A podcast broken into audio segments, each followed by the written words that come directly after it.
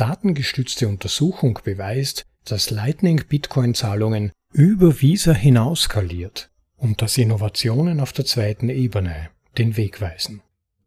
Ich lese die besten Bitcoin-Texte im Space und übersetze sie, damit ihr sie bequem anhören könnt. Unterwegs oder daheim. Mein Name ist Rob und das ist eine weitere Episode von bitcoinaudible.de.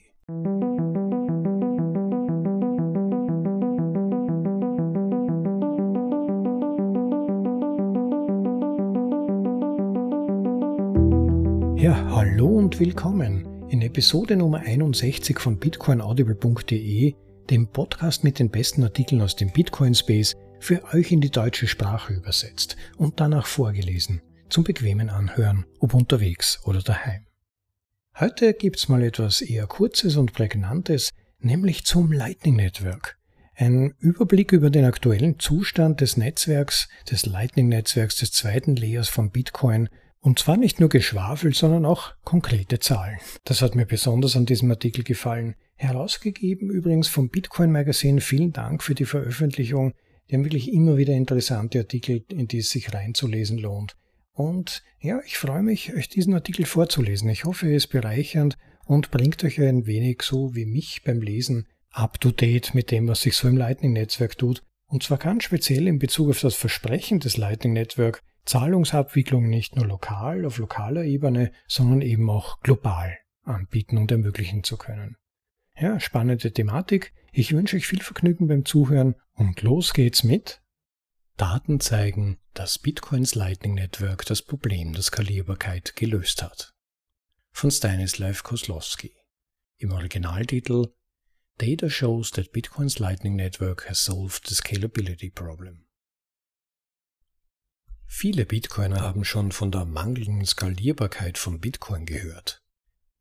Dies ist eine der häufigsten Kritiken, die sowohl von aggressiven Kryptowährungskonkurrenten als auch von etablierten Akteuren gegen das Projekt vorgebracht werden. Einige alte Hasen erinnern sich vielleicht noch an die hitzigen, kontrovers geführten Block-Size-Kriege von 2015 bis 2017, die mit Hilfe von Brancheninsidern vordergründig darauf abzielten, Bitcoin durch eine Erhöhung der maximalen Blockgröße für mehr Transaktionen skalierbar zu machen und dadurch fast einen Präzedenzfall für eine künftige dauerhafte Kursveränderung von Bitcoin schufen. Beide Themen werden letztendlich als gescheitert in die Geschichtsbücher eingehen.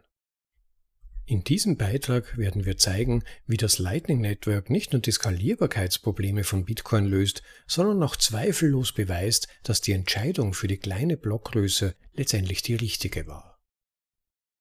Beschränkungen und Möglichkeiten des Basislayers. Bevor wir verstehen, was das Lightning Network löst, sollten wir zunächst verstehen, was das eigentliche Problem ist. Einfach ausgedrückt, man kann eine Blockchain nicht so skalieren, dass sie die Transaktionen der gesamten Welt dezentralisiert validiert.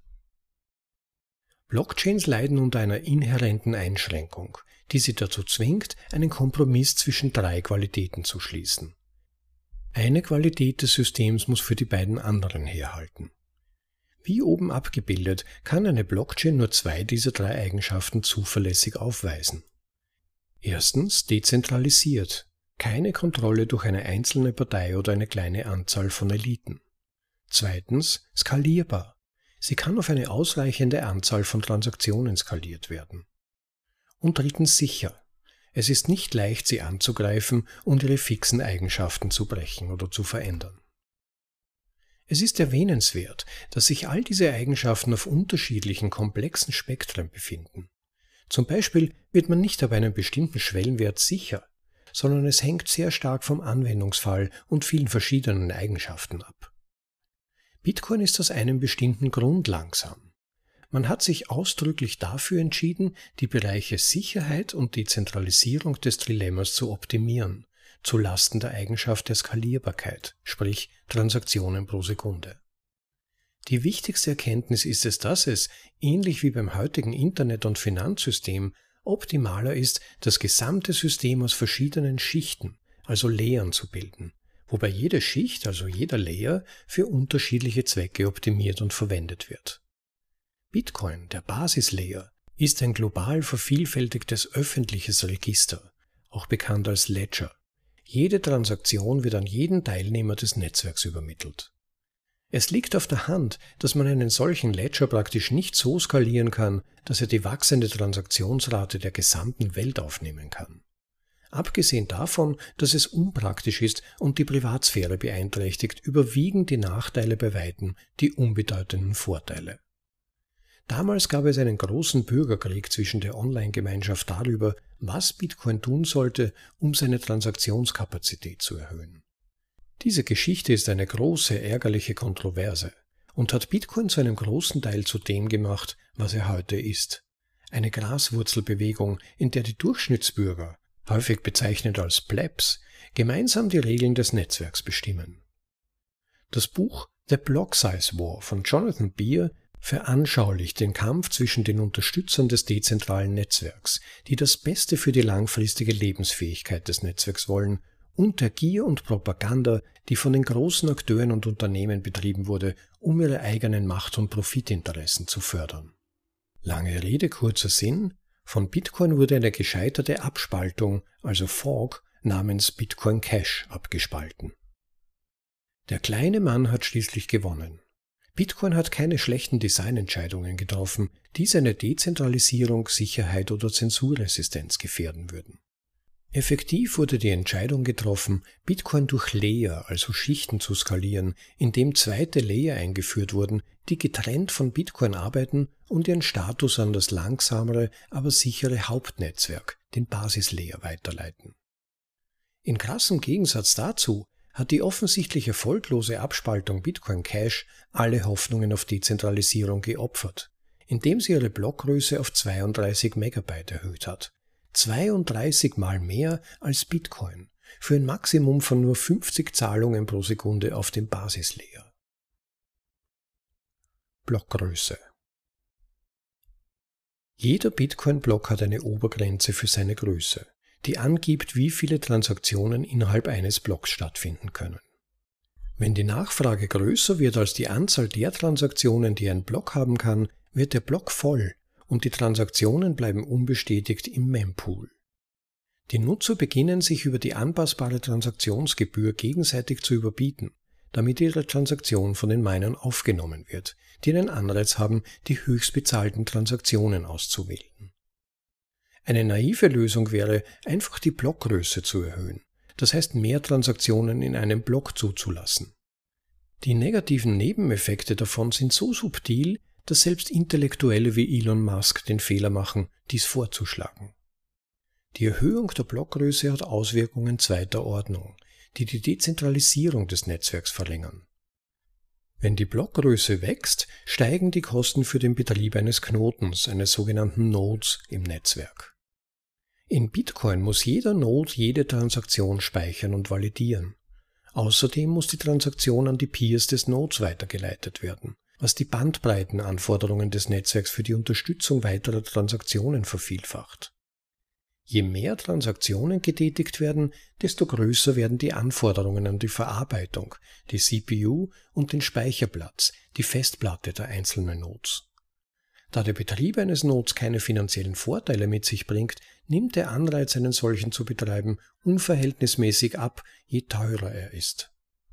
Um es in Zahlen auszudrücken: Wenn Bitcoin jemals auf die von Visa behauptete Spitzenkapazität von 24.000 Transaktionen pro Sekunde skalieren soll, würde ein Node 48 Megabit pro Sekunde (Mbps) benötigen, nur um die Transaktionen über das Netzwerk zu empfangen.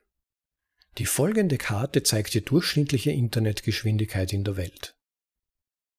Wie du sehen kannst, würde ein großer Teil der Welt mit der durchschnittlichen Geschwindigkeit nicht in der Lage sein, einen Node unter diesen Bedingungen zu betreiben. Beachte, dass die Durchschnittsgeschwindigkeit impliziert, dass viele sogar unter den genannten Schwellenwert liegen. Außerdem wird die Tatsache nicht berücksichtigt, dass ein Nutzer seine Bandbreite anderweitig nutzen würde. Nur wenige selbstlose Menschen würden 50% ihrer Internetbandbreite für einen Bitcoin-Node verwenden. Noch wichtiger ist, dass die Datenmenge, die dadurch erzeugt würde, es für jeden unmöglich machen würde, sie praktisch zu speichern. Es würde zu 518 GB Daten pro Tag oder 190 TB Daten pro Jahr führen. Außerdem müsste man für die Einrichtung eines neuen Nodes all diese Petabytes an Daten herunterladen und jede Signatur überprüfen. Beides würde dazu führen, dass die Einrichtung eines neuen Nodes sehr lange dauern würde. Jahre. Hinzu kommt, dass 24.000 Transaktionen pro Sekunde an sich noch kein wirklich einzigartiges globales Zahlungsnetz darstellen. Visa ist nicht das einzige Zahlungsverkehrsnetz der Welt und die Welt wird von Tag zu Tag vernetzter. Lightning Network 1x1. Das Lightning Network ist ein separates Netzwerk der zweiten Ebene, das zusätzlich zum Bitcoin-Basislayer arbeitet. Einfach gesagt, es bündelt Bitcoin-Transaktionen. Um darauf zuzugreifen, müsstest du einen eigenen Node betreiben oder den einer anderen Person nutzen. Das Netzwerk besteht aus zwei Konzepten, die man für die Zwecke dieses Artikels verstehen sollte. Ein Lightning-Node ist eine separate Software, die miteinander kommuniziert und ein neues Peer-to-Peer-Netzwerk bildet. Channels bzw. Kanäle sind Verbindungen zwischen zwei Lightning-Nodes, die es ermöglichen, dass Zahlungen zwischen ihnen fließen. Ein Channel ist buchstäblich eine Bitcoin-Basisschicht-Transaktion und verankert den Channel in der sicheren Chain. Sobald zwei Nodes einen Channel öffnen, beginnen die Zahlungen zwischen ihnen zu fließen. Jede nachfolgende Zahlung verändert den Zustand des Channels, indem sie den alten kryptografisch widerruft und den neuen im Speicher und auf der Festplatte der beiden Nodes markiert, aber kritischerweise nicht im Basislayer. Channels könnten und sollten meiner Meinung nach idealerweise für eine lange Zeit offen bleiben, zum Beispiel ein Jahr oder länger. Wenn die Nodes jemals beschließen, ihren Channel zu schließen, wird ihr letztes Guthaben nach allen Off-Chain-Zahlungen in ihren ursprünglichen Wallets wiederhergestellt. Dies ist kryptografisch durch HTLC, also Hash-Time-Locked Contracts und digitale Signaturen abgesichert, auf die wir in diesem Artikel nicht näher eingehen werden. Dies ermöglicht es, Milliarden von Zahlungen in zwei On-Chain-Transaktionen zu bündeln. Eine zum Öffnen des Channels und eine zum Schließen. Sobald eine Zahlung abgeschlossen ist, ist es unbestreitbar, wie der aktuelle Saldo zwischen allen Parteien aussieht, vorausgesetzt die Nodes speichern ihre Channel-Checkpoints redundant.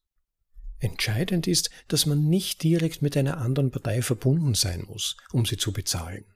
Channels können von anderen Nodes im Netzwerk genutzt werden, um ihre Erreichbarkeit zu erhöhen. Mit anderen Worten, wenn Alice mit Bob und Bob mit Caroline verbunden ist, können Alice und Caroline einander nahtlos über Bob bezahlen. Lightning-Skalierbarkeit. Wie wir nun beweisen werden, skaliert das Lightning-Netzwerk bereits heute auf 16.264 Transaktionen pro Sekunde und löst damit das Skalierungsproblem, während alle Vorteile, die Bitcoin zu bieten hat, erhalten bleiben. Genehmigungsfreiheit, Knappheit, Benutzersouveränität, Übertragbarkeit, Verifizierbarkeit, Dezentralisierung und Zensurresistenz. Damit eine Zahlung ihren Weg durch das Netzwerk findet, muss sie normalerweise mehrere Zahlungskanäle durchlaufen. Um die Frage zu beantworten, wie viele Zahlungen das Netzwerk in einer Sekunde abwickeln kann, müssen wir wissen, wie viele ein durchschnittlicher Channel unterstützt. Statistiken zeigen, dass die durchschnittliche Zahlung etwa 3 Channels durchläuft. Die Benchmark-Zahlen, die wir für diese Analyse verwenden, beziehen sich auf die Durchsatzkapazität pro Node, nicht pro Channel. Daher gehen wir fälschlicherweise davon aus, dass jeder Node nur einen Channel hat. Der Standard-LNT-Node soll laut Benchmark mit einer vernünftigen Maschine, das wären 8 CPUs, 32 GB Speicher, 33 Zahlungen pro Sekunde durchführen können. Bei 16.266 Nodes im Netzwerk, Stand November 2022, und der Annahme, dass jede Zahlung 3 Channels, also 4 Nodes durchlaufen muss, sollte das Netzwerk in der Lage sein, etwa 134.194 Zahlungen pro Sekunde zu leisten. Das heißt, jede Zahlung muss eine Gruppe von 4 Nodes durchlaufen und es gibt 4.066 solcher einzigartigen Gruppen im Netz. Unter der Annahme, dass jeder Node 33 Zahlungen pro Sekunde durchführen kann, multiplizieren wir 4066 mit 33, um 134.194 zu erreichen.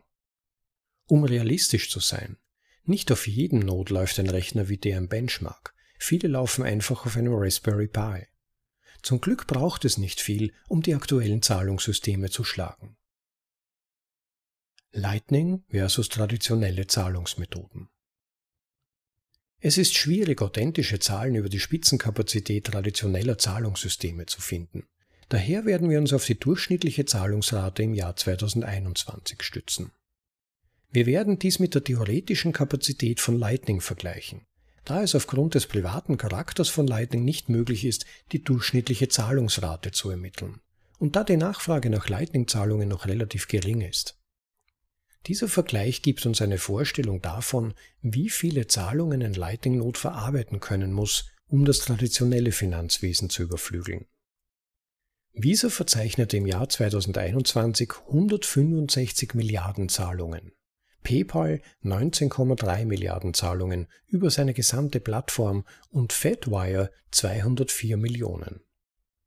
Dies entspricht 7.372.612 Zahlungen bzw. 6,5 Zahlungen pro Sekunde im Jahr 2021. Zum Vergleich, Bitcoin wickelt 2021 2,44 Zahlungen pro Sekunde ab und skaliert bis zu einem Maximum von 7 Zahlungen pro Sekunde. Die Zahlen sind vielversprechend. Jeder Lightning-Node muss in der Lage sein, nur 4 Zahlungen pro Sekunde durchzuführen, um die aktuellen Zahlungsnetzwerke um mindestens das Doppelte zu übertreffen.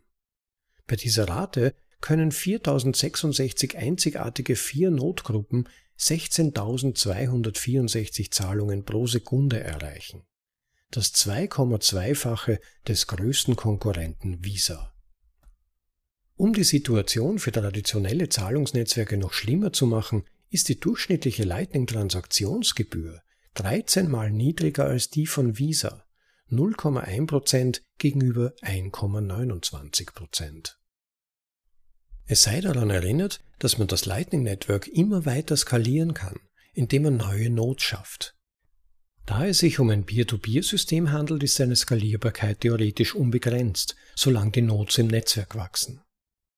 Darüber hinaus zeigt der oben erwähnte Benchmark von BottlePay, dass es keine wirklichen technischen Hindernisse für Lightning-Node-Implementierungen gibt, um schließlich 1000 Zahlungen pro Sekunde zu erreichen. Bei einer solchen Zahl würde der aktuelle Durchsatz des Netzwerks eher bei 4 Millionen pro Sekunde liegen, ganz zu schweigen davon, wie hoch er bei einer Erhöhung der Anzahl der Nodes wäre. Und schließlich darf nicht vergessen werden, dass es sich beim Lightning-Netzwerk um eine noch sehr unausgereifte Software handelt, die sowohl beim Protokoll als auch bei den Implementierungen noch eine Menge Optimierungsarbeit leisten muss.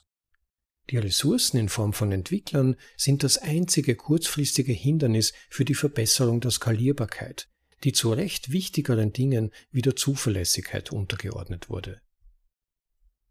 Um einen Eindruck von den Fortschritten in diesem Bereich zu vermitteln, teilte River Financial kürzlich mit, dass seine Erfolgsquote bei Zahlungen von 98,7% bei einer durchschnittlichen Größe von 46 US-Dollar liegt, was erstaunlich besser ist als die frühesten öffentlich zugänglichen Daten aus dem Jahr 2018, bei denen 5-Dollar-Transaktionen in 48% der Fälle fehlschlugen. Schlussfolgerungen. In diesem Beitrag haben wir alle negativen Nachteile der Skalierung der Bitcoin-Blockchain durch die Erhöhung der Blockgröße des Basislayers aufgezeigt. Insbesondere die starke Beeinträchtigung der Dezentralisierung und das letztendliche Verfehlen des Ziels, die immense Skalierbarkeit zu erreichen, die für die Anforderungen, die ein globales Zahlungsnetzwerk hat und in Zukunft immer mehr haben wird, erforderlich ist. Wir haben gezeigt, dass das Lightning Network als Second-Layer-Lösung das Skalierbarkeitsproblem am elegantesten löst, indem es alle Vorteile von Bitcoin bewahrt und es gleichzeitig weit über das hinaus skaliert, was jede Base-Layer-Lösung verspricht. Das war: Daten zeigen, dass Bitcoins Lightning Network das Problem der Skalierbarkeit gelöst hat, von Stanislav Kozlowski. Also ich habe diesen Artikel wirklich ungemein spannend gefunden, da er frühere Kritikpunkte gegenüber dem Lightning-Netzwerk aufgreift, besonders den Kritikpunkten, dass Lightning, wenn es wirklich weltweit von einer großen Zahl von Menschen eingesetzt werden würde, immer noch nicht ausreichend skalieren könnte. Und der Autor hypt ja nicht einfach nur das Lightning Network, sondern bringt auch ganz konkrete Argumente und Berechnungen vor, um nachzuweisen, dass diese Sorge, zumindest auf Basis der heute verfügbaren Features und Kapazitäten, eigentlich nicht mehr begründet ist. Schritt für Schritt nähert sich Bitcoin mit dem Lightning Network an eine Kapazität an, die im Endeffekt der Kapazität des Visa-Netzwerks ähnelt. Und dabei sollte man nicht vergessen, dass sich das Lightning Network ja sogar noch immer in der Entwicklung befindet. Das heißt, es sind laufend Verbesserungen und Optimierungen in Arbeit, die die Kapazität vermutlich noch weiter erhöhen werden und auch die Verlässlichkeit des Systems weiter erhöhen werden. Bezüglich Liquidität und bezüglich Kapazität des Netzwerks kann man sich das so ähnlich vorstellen wie beispielsweise beim BitTorrent-Netzwerk. Je mehr User und je mehr Nodes gewissermaßen im Netzwerk sich befinden, umso mehr Möglichkeiten hat man, umso stabiler ist das Netzwerk als Gesamtes, aber auch umso mehr Möglichkeiten hat man, die Kapazität der Möglichkeiten, in dem Fall Dateien herunterzuladen, zu optimieren. Und so ähnlich ist es dann beim Lightning Network. Je mehr Nodes und mehr User sich im Netzwerk befinden, erhöht sich die Gesamtkapazität hinsichtlich der verfügbaren Bitcoin, die in den verschiedenen Channels verfügbar sind und bewegt werden können. Und es ist dann mehr Liquidität und mehr Möglichkeit vorhanden, Zahlungen abzuwickeln. Ganz spannend in dem Zusammenhang beispielsweise die Möglichkeit des Splicing. Da gibt es eigentlich noch, soweit mir bekannt ist, keine konkreten Anwendungen dafür. Da ist im Moment unglaublich viel in der Entwicklung begriffen. Ich glaube, es gibt noch keine Wallets, die es konkret unterstützen. Aber sobald es verfügbar ist, und das soll, schätze ich mal, in wenigen Monaten der Fall sein, muss man dann nicht mehr die Kanäle ständig öffnen und schließen und in der korrekten Kapazität halten, sondern die geöffneten Kanäle können direkt während der Benutzung, also quasi on the fly, angepasst werden. Man kann sie in der Kapazität vergrößern, verkleinern und muss dafür nicht mehr Channels neu öffnen oder schließen. Ein unglaublicher Zugewinn für die Usability und für den Benutzungskomfort. Und das erhöht natürlich auch wiederum die Wahrscheinlichkeit, dass alle Zahlungen durchgehen und funktionieren. Wenn ich nicht mehr ständig Channels öffnen oder schließen muss, heißt das, ich spare zum einen Gebühren, die Blockchain, also der Basislayer, wird weniger belastet, die Usability wird vergrößert, weil User gerade am Anfang, wenn sie noch nicht so mit dem Lightning Network vertraut sind, damit überfordert sind, die nötige Channel-Kapazität richtig einzustellen, für beidseitige Liquidität zu sorgen und so weiter. Diese Dinge werden dann drastisch vereinfacht und viel einfacher in der Anwendung. Insofern hält das Lightning Network sein Versprechen ein, nämlich die Skalierbarkeit drastisch zu verbessern und auch den Basislayer zu entlasten. Das ist ja die schmerzhafte Lektion, die zum Beispiel Bitcoin Cash oder BSV lernen musste, dass Skalierbarkeit nicht über die Veränderung der Blockgröße erreicht werden kann. Zumindest nicht im Sinne einer maximalen Dezentralisierung. Natürlich ist es eine einfache Lösung, sie wirkt vordergründig easy. Man braucht ja nur die Blöcke größer machen und schon bekommt man mehrere Transaktionen als vorher, ein Vielfaches davon in einem Block. Nur das Problem multipliziert sich dann in Folge, denn jeder Block ist dann, zum Beispiel im Fall von Bitcoin Cash, potenziell 32 Mal so groß. Jetzt muss man sich mal ausrechnen, wie sich das auf die Größe der Blockchain auswirkt. Jetzt hatten ja Bitcoin Cash und vor allem Bitcoin SV, muss man sagen, eigentlich den Vorteil, dass niemand sie benutzt. Das heißt, diese potenziell riesigen Blöcke werden ja gar nicht ausgefüllt und sind daher im Endeffekt sogar kleiner. Aber man stelle sich mal vor, wenn die tatsächlich ausgefüllt werden würden mit Transaktionen, würde die Blockchain in kürzester Zeit ein Vielfaches der Größe der Bitcoin-Blockchain in Anspruch nehmen. Und man kann diese gigantischen Files dann ja nicht mal mehr vernünftig synchronisieren. Ein Problem bei der Internetübertragung, eine Erhöhung der Latency beispielsweise, und die Blöcke können nicht mehr vernünftig synchronisiert werden. Bitcoin SV kann da ein Lied davon singen, es ist einige Male bereits vorgekommen. Das heißt, die Blockgröße ist elementar für Dezentralisierung, denn nur wenn sie möglichst klein ist und wenn die einzelnen Blöcke mit großer Sicherheit problemlos übertragen werden können, dann kann man maximale Dezentralisierung erreichen. Aber eben wie im Artikel erwähnt, Grundgedanke und Ziel dafür, eine Second-Layer-Lösung einzurichten, war ja eben, die Basis-Blockchain zu entlasten und die kleinen, vielen, zahlenreichen, möglichst schnellen Zahlungen über eine zweite Ebene abzuwickeln. Und das ist mit dem Lightning Network bislang sehr gut gelungen. Es gibt natürlich noch viel zu tun. Vor allem würde ich Verbesserungsmöglichkeiten noch im Bereich der Usability, also der diversen Benutzeroberflächen sehen, obwohl auch schon ganz, ganz viel passiert ist, wenn man noch an die ersten Wochen und Monate des Lightning Network zurückdenkt. Und auch in Bezug auf die Stabilität ist noch einiges zu optimieren, diverse Bug-Skills noch zu fixen. Die Entwickler scheinen im Moment sehr darauf fokussiert zu sein, neue Möglichkeiten zu schaffen, aber das Testing hinkt noch etwas nach.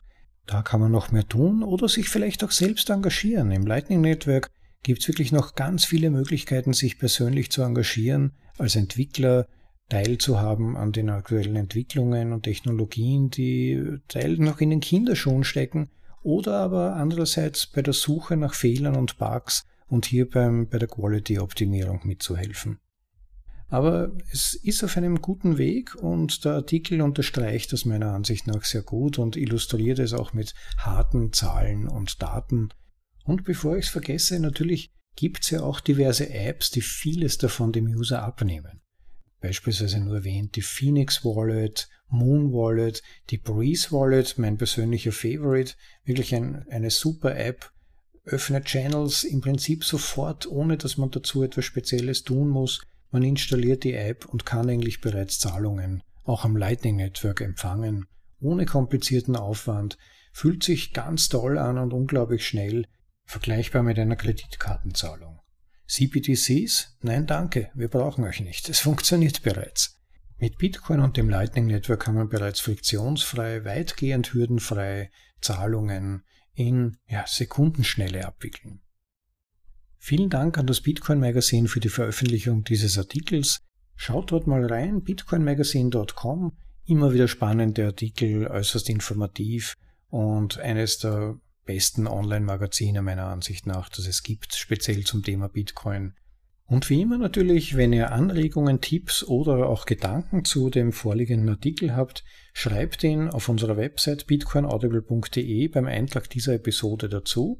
Lasst andere an euren Gedanken teilhaben oder hinterlasst einen Kommentar in der App, in der ihr gerade den Podcast anhört. Und natürlich nicht vergessen, uns ein Like zu geben bei dieser Episode, beim Podcast selbst oder dem Podcast selbst zu subscriben, sodass ihr keine Folge verpasst. Teilt den Podcast oder diese Episode zumindest mit Freunden, Bekannten, die vom Lightning Network noch nichts gehört haben oder vielleicht noch auf einem Wissensstand sind, wie er vor 2 Jahren war, wo das Lightning Network noch in den Kinderschuhen gesteckt ist und noch unverlässlich war. Und immer häufiger denke ich mir auch, der Zeitpunkt, an dem wir Bitcoin und letztendlich das Lightning Network für alltägliche Zahlungen auch ganz konkret benötigen, rückt mit Riesenschritten immer näher. Das heißt, wer sich möglichst bald damit vertraut macht und auch Kapazität hat in seinen diversen Wallets, wird vermutlich ein leichteres Leben haben, schon möglicherweise in wenigen Monaten oder spätestens 1, 2, 3 Jahren. Und insofern teilt diese Information mit Bekannten und Freunden, denn vor allem innerhalb der persönlichen Netzwerke, wenn man dann auch ein monetäres Netzwerk zur Verfügung hat und dann Zahlungen direkt mit seinen Peers abwickeln kann, hat man meiner Ansicht nach einen erheblichen Startvorteil, wenn Staaten und die dahinterstehenden Organisationen beabsichtigen, unser gesamtes Leben zu kontrollieren und uns unter Druck zu setzen. Dann einen Plan B zu haben, kann sich im wahrsten Sinn des Wortes bezahlt machen. Insofern hoffe ich, dass dieser Beitrag euch weitergeholfen hat und neue Informationen gebracht hat. Hinterlasst, wie gesagt, bitte ein Like oder subscribe den Podcast und teilt ihn mit Freunden. Liebe Leute, genießt das Leben, freut euch des Tages. Schön, dass ihr dabei wart. Bis zum nächsten Mal. Ciao, euer Rob.